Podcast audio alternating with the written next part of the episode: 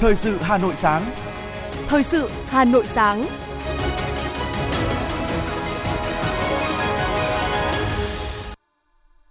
Thúy Hằng và Hồng Hạnh xin được đồng hành cùng quý thính giả trong 30 phút của chương trình Thời sự sáng ngày hôm nay, thứ năm ngày 15 tháng 12 năm 2022. Chương trình có những nội dung chính sau. Thủ tướng Phạm Minh Chính bắt đầu các hoạt động tại hội nghị cấp cao ASEAN, Liên minh châu Âu EU. Ủy ban Thường vụ Quốc hội xem xét về chương trình công tác năm 2023 và dự thảo nghị quyết ban hành quy chế về việc bồi dưỡng kiến thức, kỹ năng hoạt động của đại biểu Quốc hội tại phiên họp thứ 18. Tương bừng lễ khai mạc Festival Sản phẩm Nông nghiệp và Làng nghề Hà Nội năm 2022 tại khu Liên hợp Thể thao Quốc gia Mỹ Đình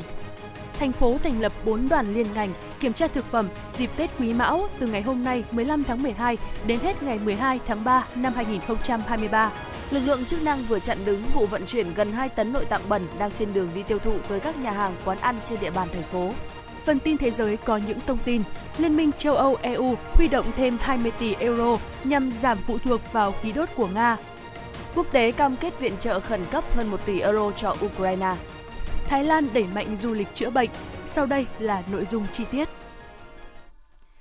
Thưa quý vị, ngày 14 tháng 12 theo giờ địa phương tại Bruxelles, Vương quốc Bỉ, Thủ tướng Phạm Minh Chính tham dự các hoạt động trong khuôn khổ hội nghị cấp cao kỷ niệm 45 năm quan hệ Hiệp hội các quốc gia Đông Nam Á ASEAN, Liên minh châu Âu EU việc Thủ tướng Chính phủ Phạm Minh Chính cùng lãnh đạo các nước ASEAN tham dự hội nghị cấp cao kỷ niệm 45 năm quan hệ ASEAN-EU có ý nghĩa quan trọng, thể hiện tinh thần chủ động tích cực và đóng góp có trách nhiệm của Việt Nam trong ASEAN cũng như đối với cộng đồng quốc tế. Tại trụ sở Hội đồng châu Âu, Thủ tướng Phạm Minh Chính sẽ tham dự lễ đón chính thức, lễ khai mạc và phiên toàn thể hội nghị cấp cao ASEAN-EU. Dự kiến Thủ tướng cũng sẽ có các cuộc gặp với các nhà lãnh đạo của Hội đồng châu Âu, Ủy ban châu Âu, lãnh đạo một số nước EU và ASEAN tham dự hội nghị. Tại hội nghị, dự kiến các lãnh đạo cấp cao hai bên sẽ cùng nhìn lại, đánh giá tổng thể chặng đường quan hệ đối tác trong 45 năm qua và đề ra những định hướng quan trọng phát triển quan hệ ASEAN-EU trong thời gian tới. Đồng thời, đồng thời dành thời gian trao đổi về các vấn đề khu vực và quốc tế cùng quan tâm. Kết thúc hội nghị, các lãnh đạo cấp cao hai bên dự kiến sẽ thông qua tuyên bố chung của hội nghị cấp cao kỷ niệm ASEAN-EU phản ánh các kết quả của hội nghị, nhấn mạnh các thành quả quan trọng đạt được trong 45 năm quan hệ ASEAN-EU và khẳng định các định hướng thúc đẩy quan hệ hai bên phát triển trong thời gian tới. Quan hệ Việt Nam EU thời gian qua phát triển sâu rộng. Việt Nam là quốc gia ASEAN đầu tiên có tất cả các khuôn khổ hợp tác về chính trị, kinh tế, quốc phòng, an ninh với EU, có nhiều cơ chế về hợp tác chuyên ngành, duy trì trao đổi đoàn và tiếp xúc các cấp, nhất là cấp cao việc Thủ tướng Chính phủ Phạm Minh Chính cùng lãnh đạo các nước ASEAN tham dự hội nghị cấp cao kỷ niệm 45 năm quan hệ ASEAN-EU có ý nghĩa quan trọng, thể hiện tinh thần chủ động, tích cực và đóng góp có trách nhiệm của Việt Nam trong ASEAN cũng như đối với cộng đồng quốc tế, đặc biệt trong bối cảnh khu vực và thế giới đang đối mặt với nhiều diễn biến phức tạp, thách thức khó lường như hiện nay.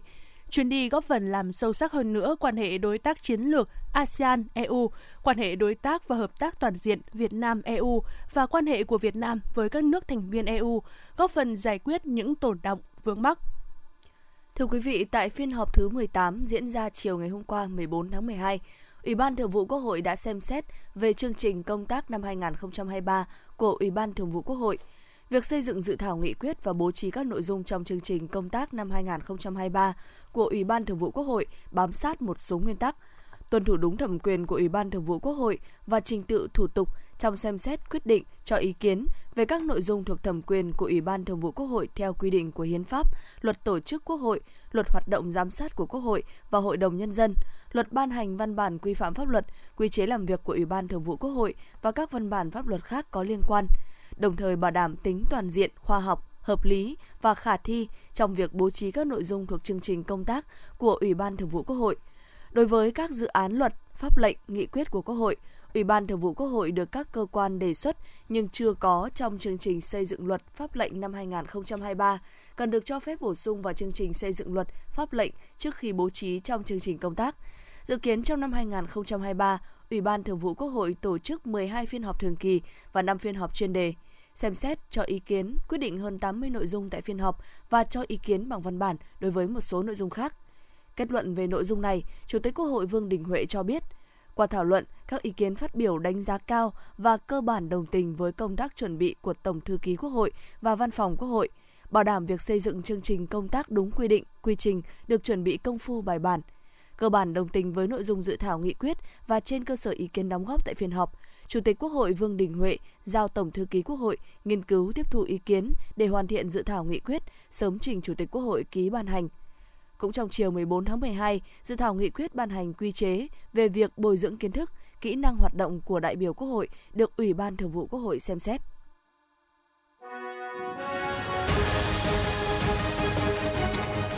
Thời sự Hà Nội, nhanh, chính xác, tương tác cao.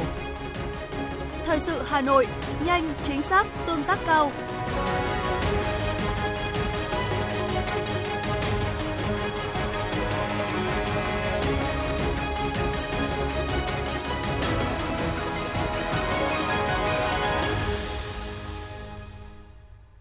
Xin chuyển sang những thông tin của thành phố. Thưa quý vị và các bạn, mặc dù còn gặp nhiều khó khăn, nhưng năm 2022, Hà Nội đạt được những kết quả rất đáng khích lệ và toàn diện trên mọi mặt. Năm 2023, thành phố tiếp tục quyết liệt thực hiện các nhiệm vụ phát triển kinh tế xã hội, trong đó tập trung 3 khâu đột phá quan trọng. Năm 2022, cùng với cả nước, Đảng bộ, chính quyền và nhân dân thủ đô phải đối mặt với những khó khăn thách thức, đặc biệt là tác động do dịch COVID-19 vẫn tiềm ẩn nhiều rủi ro. Cùng chung quyết tâm và nỗ lực của thành ủy, sự sáng tạo trong chỉ đạo điều hành của Hội đồng nhân dân, Ủy ban nhân dân thành phố, Hà Nội đã kiểm soát tốt được dịch COVID-19, kinh tế phục hồi, phát triển nhanh và đạt nhiều kết quả tích cực với 22 trên 22 chỉ tiêu đạt kế hoạch đề ra, trong đó có 5 chỉ tiêu vượt kế hoạch, được Trung ương đánh giá cao. Phó Chủ tịch Quốc hội Nguyễn Đức Hải cho biết. Với sự phấn đấu, đoàn kết, quyết tâm cao, phát huy kết quả đạt được, Đảng bộ, chính quyền và nhân dân thủ đô đã vượt qua nhiều khó khăn, thách thức có nhiều cách làm năng động, sáng tạo, đưa các chủ trương, nghị quyết của Đảng, quyết sách của nhà nước vào cuộc sống. Thành phố đã kiểm soát hiệu có hiệu quả dịch Covid-19, góp phần phục hồi và phát triển kinh tế xã hội. Dự kiến năm 2022, GDP của thành phố đạt khoảng 8,8%, cao hơn mức bình quân của cả nước là 8%, thu ngân sách vượt 6,8% so với dự toán. Các lĩnh vực văn hóa, giáo dục, y tế, khoa học công nghệ tiếp tục phát triển, đời sống vật chất và tinh thần của nhân dân tiếp tục được chăm lo, quốc phòng, an ninh được giữ vững. Công tác xây dựng Đảng, chính quyền, mặt trận Tổ quốc và các tổ chức chính trị xã hội đạt nhiều kết quả góp phần tích cực vào thành quả chung của cả nước, khẳng định vị thế rất quan trọng của thủ đô Hà Nội. Tuy nhiên, bên cạnh những kết quả đạt được, Hà Nội còn phải đối mặt với không ít khó khăn và những tồn tại hạn chế cần khắc phục. Bí thư Thành ủy Đinh Tiến Dũng nêu rõ. Việc phát huy lợi thế, tiềm năng, huy động nguồn lực phục vụ phát triển kinh tế xã hội ở địa phương còn chưa đạt yêu cầu, nhất là trong thu hút doanh nghiệp đầu tư vào lĩnh vực nông nghiệp, công nghiệp, công nghệ cao, công nghiệp hỗ trợ. Việc ùn tắc giao thông, úng ngập còn xảy ra ở một số nơi. Việc thu gom, xử lý chất thải rắn, nước thải, nhất là tại một số làng nghề vẫn còn đang tồn tại. Quản lý quy hoạch, đô thị còn hạn chế, vi phạm trật tự xây dựng, lấn chiếm và xây dựng trên đất nông nghiệp, đất rừng còn xảy ra chưa được ngăn chặn và xử lý hiệu quả, gây bức xúc trong dư luận và xã hội. Tiến độ xây dựng các công trình trọng điểm còn chậm và còn nhiều vướng mắc. Công tác giải ngân vốn đầu tư xây dựng cơ bản tiếp tục có khó khăn và có xu hướng chậm dần qua các năm. Công tác phòng cháy, chữa cháy hiệu quả chưa cao. Khâu tổ chức thực hiện chủ đề năm kỷ cương, trách nhiệm, hành động, sáng tạo phát triển vẫn còn hạn chế. Kỷ luật, kỳ cương hành chính có lúc có nơi chưa nghiêm. Cải cách hành chính và thủ tục hành chính chuyển đổi số còn chậm, chưa đáp ứng được yêu cầu. Việc nêu gương, trách nhiệm người đứng đầu, việc đi sâu, đi sát thực tiễn cơ sở để giải quyết nhanh, gọn các vấn đề khó khăn vướng mắc còn hạn chế. Theo Bí thư Thành ủy Đinh Tiến Dũng, năm 2023, năm bản lề của kế hoạch 5 năm 2020-2025 có ý nghĩa to lớn đối với sự phát triển kinh tế xã hội của thủ đô. Đây cũng là năm đánh giá sơ kết giữa nhiệm kỳ thực hiện nghị quyết đại hội đảng các cấp. Bí thư Thành ủy Đinh Tiến Dũng cho biết. Dự báo năm 2023 tình hình thế giới, khu vực tiếp tục diễn biến phức tạp, tiềm ẩn nhiều khó khăn và thách thức ngày càng gay gắt. Tình hình thị trường bất động sản, tài chính, tiền tệ, chứng khoán, trái phiếu doanh nghiệp trong nước gặp nhiều khó khăn và thách thức, ảnh hưởng đến khả năng huy động nguồn lực cho sự phát triển của đất nước nói chung và thủ đô nói riêng chúng ta. Áp lực lạm phát tăng cao, giá xăng dầu, nguyên liệu biến động mạnh, ảnh hưởng lớn đến nhiều ngành và lĩnh vực tác động trực tiếp đến đất nước và thủ đô. Trong quá trình chuẩn bị nội dung kỳ họp lần thứ 10 của Hội đồng nhân thành phố, Ban Thường vụ Thành ủy, Ban chấp hành Đảng bộ thành phố đã xem xét có ý kiến định hướng về nhiệm vụ giải pháp thực hiện kế hoạch phát triển kinh tế xã hội năm 2023 và tiếp tục chọn chủ đề năm 2023 là kỳ cương, trách nhiệm, hành động, sáng tạo và phát triển. Với 5 nhóm nhiệm vụ cần tập trung thực hiện năm 2023, thành phố đề nghị mỗi đơn vị địa phương bên cạnh thực hiện đồng bộ toàn diện các nhiệm vụ, cần chọn ra một số nhiệm vụ trọng tâm, trọng điểm, cấp thiết nhất, người dân bức xúc nhất để tập trung lãnh đạo chỉ đạo, tổ chức thực hiện nhằm tạo chuyển biến rõ nét, chú trọng một số nhiệm vụ quan trọng như triển khai thực hiện các nghị quyết, chỉ thị của Trung ương, Thành ủy, tập trung giải phóng mặt bằng đường vành đai 4 vùng thủ đô, quyết tâm hoàn thành bản giao ít nhất 70% mặt bằng vào tháng 6 năm 2023 để kịp khởi công dự án. Tiếp tục đẩy mạnh cải cách thủ tục hành chính với tinh thần thước đo thành công trong cải cách thủ tục hành chính là sự hài lòng của người dân và doanh nghiệp, tăng cường ứng dụng công nghệ thông tin, các cấp các ngành bằng nhiều giải pháp sáng tạo, phấn đấu hoàn thành dự toán thu ngân sách nhà nước trên địa bàn là 352.920 tỷ đồng, đẩy nhanh tiến độ giải ngân các dự án đầu tư công gắn với thực hiện nghiêm chỉ đạo của chính phủ về siết chặt kỷ luật kỷ cương, nhất là cá thể hóa trách nhiệm người đứng đầu. Tiếp tục là phần tin. Thưa quý vị, tối qua tại khu Liên hợp Thể thao Quốc gia Mỹ Đình, Ủy ban nhân dân thành phố Hà Nội, Sở Nông nghiệp và Phát triển nông thôn long trọng tổ chức lễ khai mạc Festival sản phẩm nông nghiệp và làng nghề Hà Nội năm 2022. Tới dự về phía thành phố Hà Nội có các đồng chí Nguyễn Thị Tuyến, Ủy viên Trung ương Đảng, Phó Bí thư Thường trực Thành ủy Hà Nội, đồng chí Trần Sĩ Thanh, Ủy viên Trung ương Đảng, Phó Bí thư Thành ủy, Chủ tịch Ủy ban nhân dân thành phố Hà Nội, đồng chí Phạm Quý Tiên, Phó Chủ tịch Hội đồng nhân dân thành phố, đồng chí Nguyễn Mạnh Quyền, Phó Chủ tịch Ủy ban nhân dân thành phố cùng đông đảo các ban ngành đoàn thể và các tầng lớp nhân dân.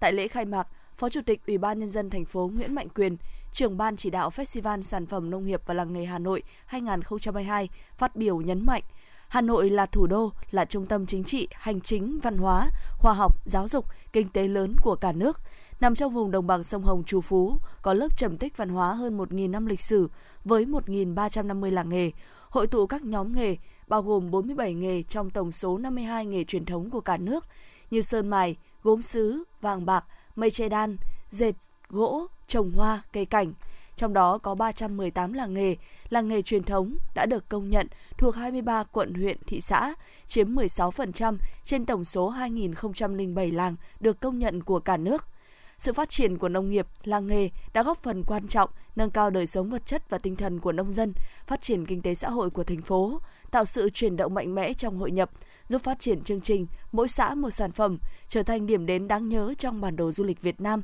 là nơi lưu trữ, bảo tồn, giới thiệu, quảng bá tinh hoa nghệ thuật của các làng nghề Hà Nội nói riêng và Việt Nam nói chung.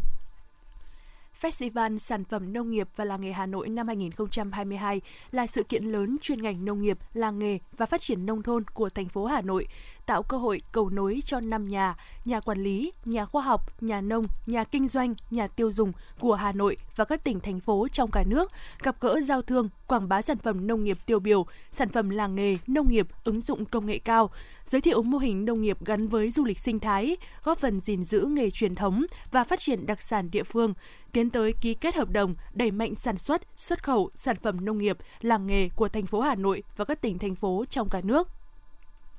Phó Chủ tịch Ủy ban nhân dân thành phố Nguyễn Mạnh Quyền khẳng định những kết quả đáng khích lệ trên là nhờ sự quyết tâm, chủ động vào cuộc của cả hệ thống chính trị, sự quan tâm, lãnh đạo của Trung ương, Thành ủy, Hội đồng nhân dân, Ủy ban nhân dân thành phố, sự nỗ lực phấn đấu của các cấp, các ngành cùng sự đóng góp tích cực, bền bỉ của người dân và doanh nghiệp.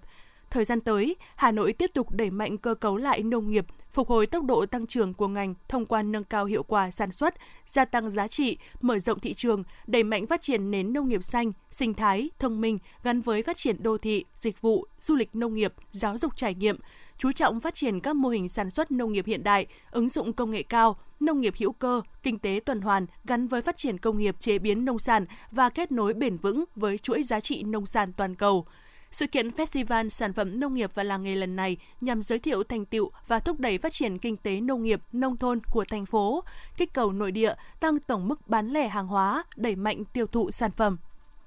Hà Nội thành lập 4 đoàn liên ngành kiểm tra thực phẩm dịp Tết Quý Mão. Công tác thanh tra kiểm tra có trọng tâm trọng điểm, tập trung vào các nhóm sản phẩm tiêu thụ nhiều trong dịp Tết, lễ hội và có yếu tố nguy cơ cao các làng nghề chế biến thực phẩm, các cơ sở kinh doanh tại các chợ và siêu thị, thanh tra kiểm tra liên ngành từ cấp thành phố đến cấp xã, phường, thị trấn. Thời gian cao điểm của đợt kiểm tra từ ngày 15 tháng 12 năm 2022 đến hết ngày 12 tháng 3 năm 2023. Đó là những yêu cầu trong kế hoạch số 302 của Ủy ban nhân dân thành phố Hà Nội về bảo đảm an toàn thực phẩm phục vụ Tết Dương lịch, Tết Nguyên đán Quý Mão và lễ hội xuân 2023.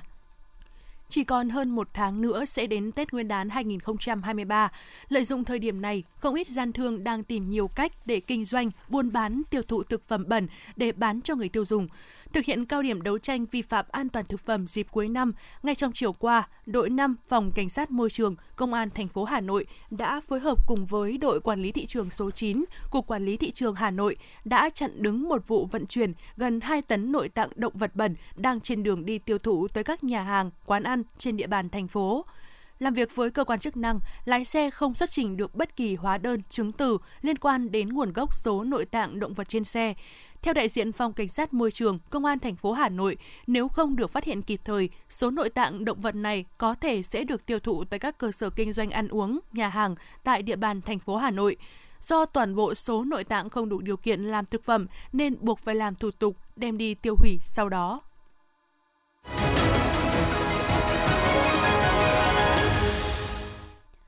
Thưa quý vị và các bạn, nhờ thực hiện đồng bộ các giải pháp giảm mất cân bằng giới tính khi sinh, năm 2022, huyện Mỹ Đức đã tập trung nâng cao chất lượng dân số trên địa bàn bằng những chương trình hoạt động cụ thể. Toàn huyện đã đẩy mạnh các hình thức truyền thông vận động, thay đổi nhận thức cho người dân về tầm quan trọng của việc tầm soát chẩn đoán trước sinh và sàng lọc sơ sinh, giúp trẻ em sinh ra được khỏe mạnh, giảm tỷ lệ mất cân bằng giới tính khi sinh, đồng thời chăm sóc sức khỏe người cao tuổi, góp phần nâng cao chất lượng dân số của địa phương.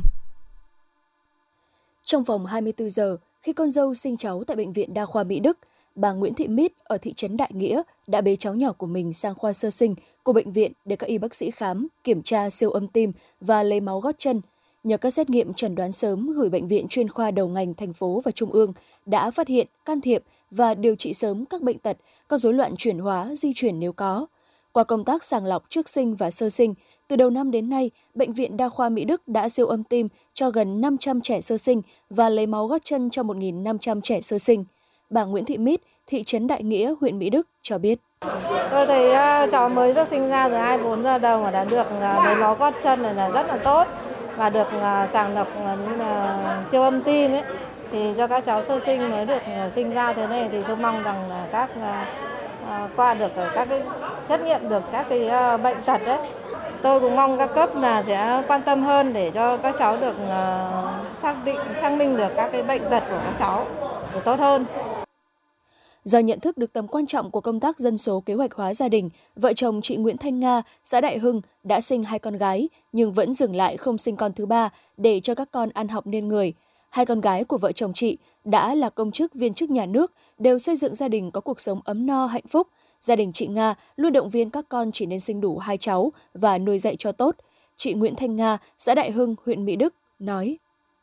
Khi hai vợ chồng tôi kết hôn xây dựng lên gia đình, ờ, đến ờ, khi sinh được cháu ừ, đầu và đến cháu thứ hai, gia đình và bản thân với ờ, chồng tôi không bao giờ có một ý tưởng là trọng nam khinh nữ. Lúc nào cũng chỉ mong là tôi sinh ra được con gái thì nuôi cháu cho các cháu thành đạt bằng người. Thế thế hai là ờ, đến bây giờ đến thời điểm này là hai cháu đã đi xây dựng gia đình trưởng thành là ờ, sinh được một cháu gái. Ngoại và lúc nào cũng về cũng cũng tư vấn cho các cháu là lúc nào con cũng nghĩ là không phải trọng nam khinh nữ. Con sinh được cháu con nào cũng quý. Đấy, cố gắng nuôi các con trưởng thành bằng bố mẹ như bây giờ là bố mẹ hạnh phúc lắm rồi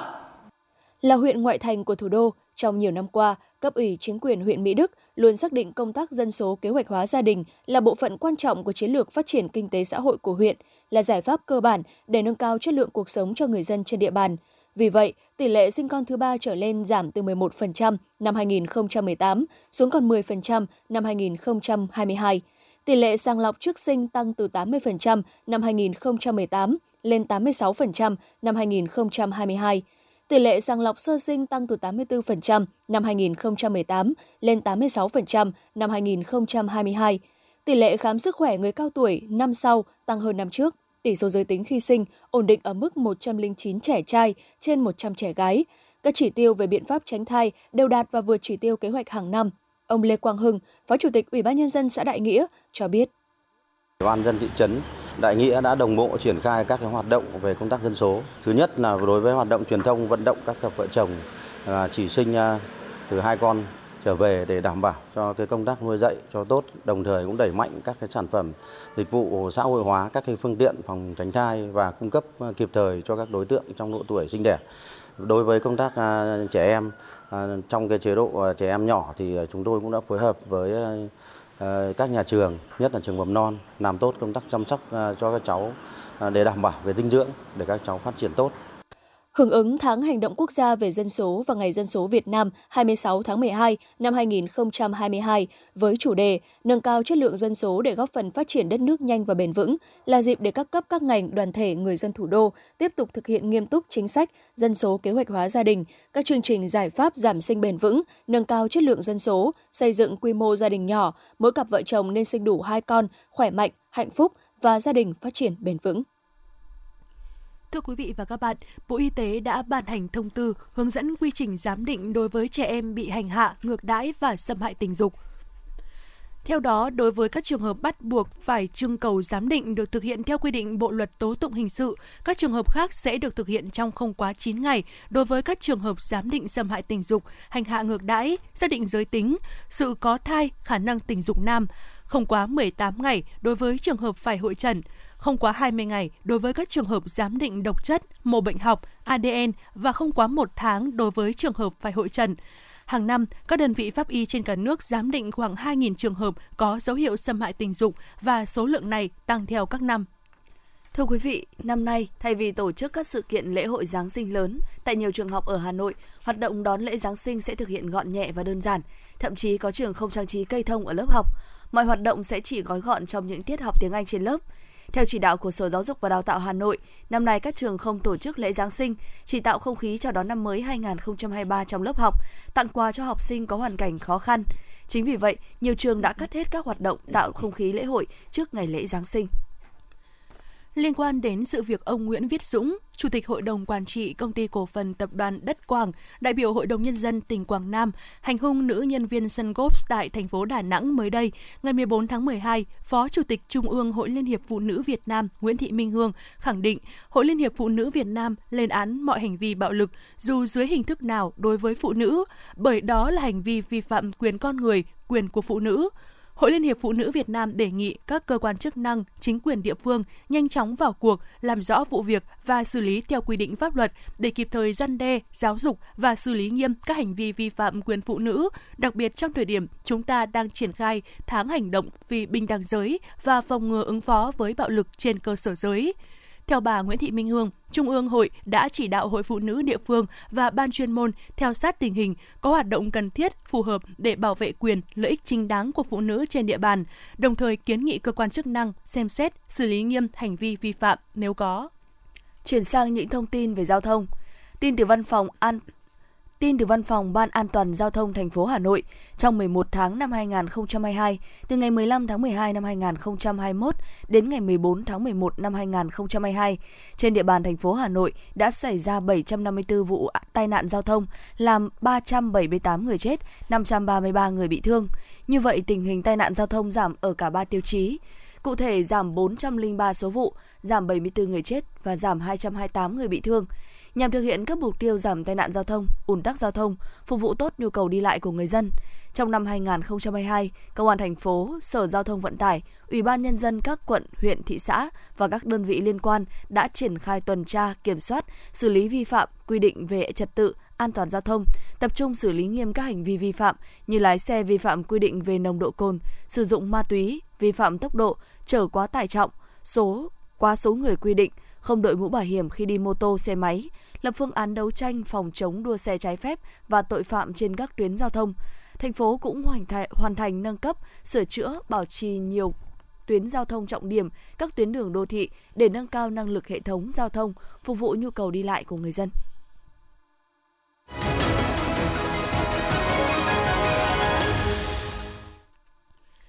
Vị thính giả đang nghe chương trình thời sự của Đài Phát thanh Truyền hình Hà Nội đang được phát trực tiếp. Xin chuyển sang những thông tin quốc tế. Vừa qua, Thủ tướng Đức Olaf Scholz và Thủ tướng Singapore Lý Hiển Long đã cùng tham dự lễ hạ thủy hai tàu ngầm do Singapore đặt hàng tại thành phố Kiel, miền Đức miền Bắc Đức. Đây là hoạt động nằm trong khuôn khổ chuyến công du của Thủ tướng Singapore tới châu Âu dự hội nghị cấp cao kỷ niệm 45 năm quan hệ Hiệp hội các quốc gia Đông Nam Á ASEAN, Liên minh châu Âu EU tại thủ đô Bruxelles, Vương quốc Bỉ diễn ra vào ngày 14 tháng 12. Theo một thỏa thuận chính trị vừa đạt được, Liên minh châu Âu EU sẽ huy động thêm 20 tỷ euro, tương đương với khoảng 21 tỷ đô la Mỹ từ thị trường carbon để giúp tài trợ cho kế hoạch sớm chấm dứt sự phụ thuộc của khối này vào nhiên liệu hóa thạch của Nga. Thỏa thuận này sẽ chính thức có hiệu lực vào năm tới. Các nhà đàm phán EU cũng dự kiến sẽ đạt được một thỏa thuận vào cuối tuần này để tiến hành cuộc cải cách lớn đối với thị trường carbon. Đây là trọng tâm trong mục tiêu của EU nhằm đến năm 2030 giảm 55% lượng khí thải dòng gây hiệu ứng nhà kính so với mức của năm 1990. Tổng thống Pháp Macron cho biết hơn 1 tỷ euro viện trợ tài chính và hiện vật đã được cam kết trong hội nghị quốc tế về tái thiết Ukraine diễn ra tại Paris, Pháp. Hội nghị do Tổng thống Pháp Emmanuel Macron chủ trì với sự tham dự của đại diện 46 quốc gia và 24 tổ chức quốc tế, trong đó có Tổng thư ký Liên Hợp Quốc Antonio Guterres, Chủ tịch Ủy ban châu Âu Ursula von der Leyen, Thủ tướng Ukraine Denis Shimihan, đại diện Ấn Độ và một số nước vùng vịnh. Bộ Y tế Thái Lan mới đây đã đưa ra khái niệm sức khỏe để thịnh vượng nhằm xây dựng sức mạnh kinh tế đất nước thông qua thúc đẩy du lịch chữa bệnh. Theo Hiệp hội Du lịch Y tế Thái Lan xếp thứ 5 trong số các điểm đến du lịch y tế phổ biến nhất trên thế giới vào năm ngoái. Theo khảo sát, khách du lịch y tế nước ngoài đã chi trung bình 35.000 bạt, hơn 1.000 đô la Mỹ cho các phương pháp điều trị tại Thái Lan vào năm ngoái. Vừa qua, một cơn bão mang theo tuyết rơi dày và mưa lạnh đã đổ bộ vào khu vực miền Bắc và miền Nam nước Mỹ, gây ảnh hưởng nghiêm trọng đến việc đi lại. Lốc xoáy đã làm hư hại nhiều tòa nhà và là nguyên nhân dẫn tới một số vụ tai nạn giao thông. Tuy nhiên, hiện chưa có thông báo chính thức về những thiệt hại về người và tài sản. Theo dự báo, nhiệt độ có thể xuống thấp tới mức âm 29 độ C trên khắp khu vực Bắc Trung Mỹ. Mức nhiệt này có thể gây tê cóng trên da khi tiếp xúc trong vòng 30 phút.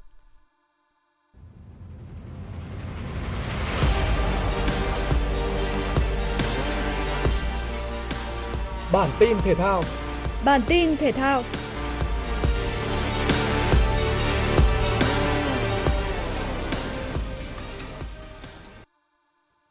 Đội tuyển nữ Việt Nam đã kết thúc năm 2022 với thành tích 1.643,66 điểm ở vị trí thứ 34 trên bảng xếp hạng FIFA. Trong năm 2022, thành tích tốt nhất của huấn viên Mai Đức Trung và các học trò là thi đấu ấn tượng ở vòng chung kết Asian Cup nữ 2022 tại Ấn Độ, đồng thời xuất sắc giành về tham dự World Cup 2023 diễn ra tại Australia và New Zealand. Ngoài ra, thầy trò về Mai Đức Trung tiếp tục bảo vệ thành công huy chương vàng tại SEA Games 31. Ở châu Á, tuyển nữ Việt Nam tiếp tục giữ vững vị trí thứ 6 đội tuyển Cộng hòa Dân chủ Nhân dân Triều Tiên ổn định ở vị trí số 1 khu vực, trong khi tuyển Mỹ vẫn là đội số 1 thế giới. Tuyển Đức ở vị trí thứ hai và đẩy Thụy Điển xuống thứ ba. Đội tuyển nữ Anh và Pháp cũng tiếp tục giữ vững ở vị trí thứ tư và năm và cùng chứng kiến sự bứt phá của đội tuyển nữ Canada lên vị trí thứ 6. Bàn thắng vào lưới Hà Lan ở trận tứ kết World Cup 2022 giúp Lionel Messi bứt khỏi nhóm 3 bàn, tiếp tục bám sát Kylian Mbappe. Cody Gakpo, Gonzalo Ramos Bukayo Saka, Marcus Rashford và Richarlison không còn cơ hội tranh vua phá lưới khi Hà Lan, Bồ Đào Nha, Anh và Brazil bị loại. Cuộc đua vua phá lưới hiện tại là màn cạnh tranh giữa ba cầu thủ Mbappe, Oliver Giroud của Pháp và Messi của Argentina. Lionel Messi cũng có một pha kiến tạo trong trận đấu với Hà Lan. Số 10 của Argentina trở thành cầu thủ đóng góp vào bàn thắng với các pha ghi bàn và kiến tạo nhiều nhất World Cup 2022 tính đến thời điểm hiện tại. Sau loạt trận tứ kết World Cup 2022 có tổng cộng 158 bàn thắng, trung bình là 2,63 bàn một trận. Luis Diaz dính chấn thương từ tháng 10 khiến Liverpool gặp rất nhiều khó khăn ở khoảng thời gian sau đó. Trong thời gian qua, anh đã hồi phục chấn thương rất tốt và tiến gần tới ngày trở lại sân cỏ. Tuy nhiên, ở chuyến tập huấn tại Dubai, Luis Diaz cảm thấy khó chịu ở đầu gối. Cầu thủ này sau đó đã được đưa về Anh để tiến hành phẫu thuật. Các phẫu thuật thành công tốt đẹp nhưng Luis Diaz sẽ phải nghỉ thi đấu ít nhất 3 tháng nữa. Trước khi dính chấn thương, Luis Diaz đã có 4 bàn thắng, 3 kiến tạo cho Liverpool trên mọi đấu trường. Chấn thương là thứ khiến Rafael Nadal gặp nhiều khó khăn ở nửa cuối mùa giải 2022. Sau khi trải qua phẫu thuật, Nadal đã trở lại nhưng chưa có phong độ thực sự tốt. Tuy nhiên, những tín hiệu tích cực đã đến với anh qua loạt trận đấu giao hữu tại năm nước Nam Mỹ vừa qua cùng với tay vợt Na Uy Casper Ruud. Thành tích đối đầu 5 trận vừa qua nghiêng hẳn về Nadal với 4 trận thắng, trong khi Rus chỉ có một lần thắng lợi. 2023 mở ra nhiều cơ hội nhưng cũng là thách thức với cá nhân bó tót. Anh chính là ngôi sao phải bảo vệ hai Grand Slam tại Australia Open và Roland Garros. Muốn tích lũy thêm điểm thưởng để trở lại ngôi đầu bảng xếp hạng, tay vợt người Tây Ban Nha cần chơi tốt ở các giải đã đấu trong năm 2022 và có thành tích tốt ở nhiều giải lớn khác.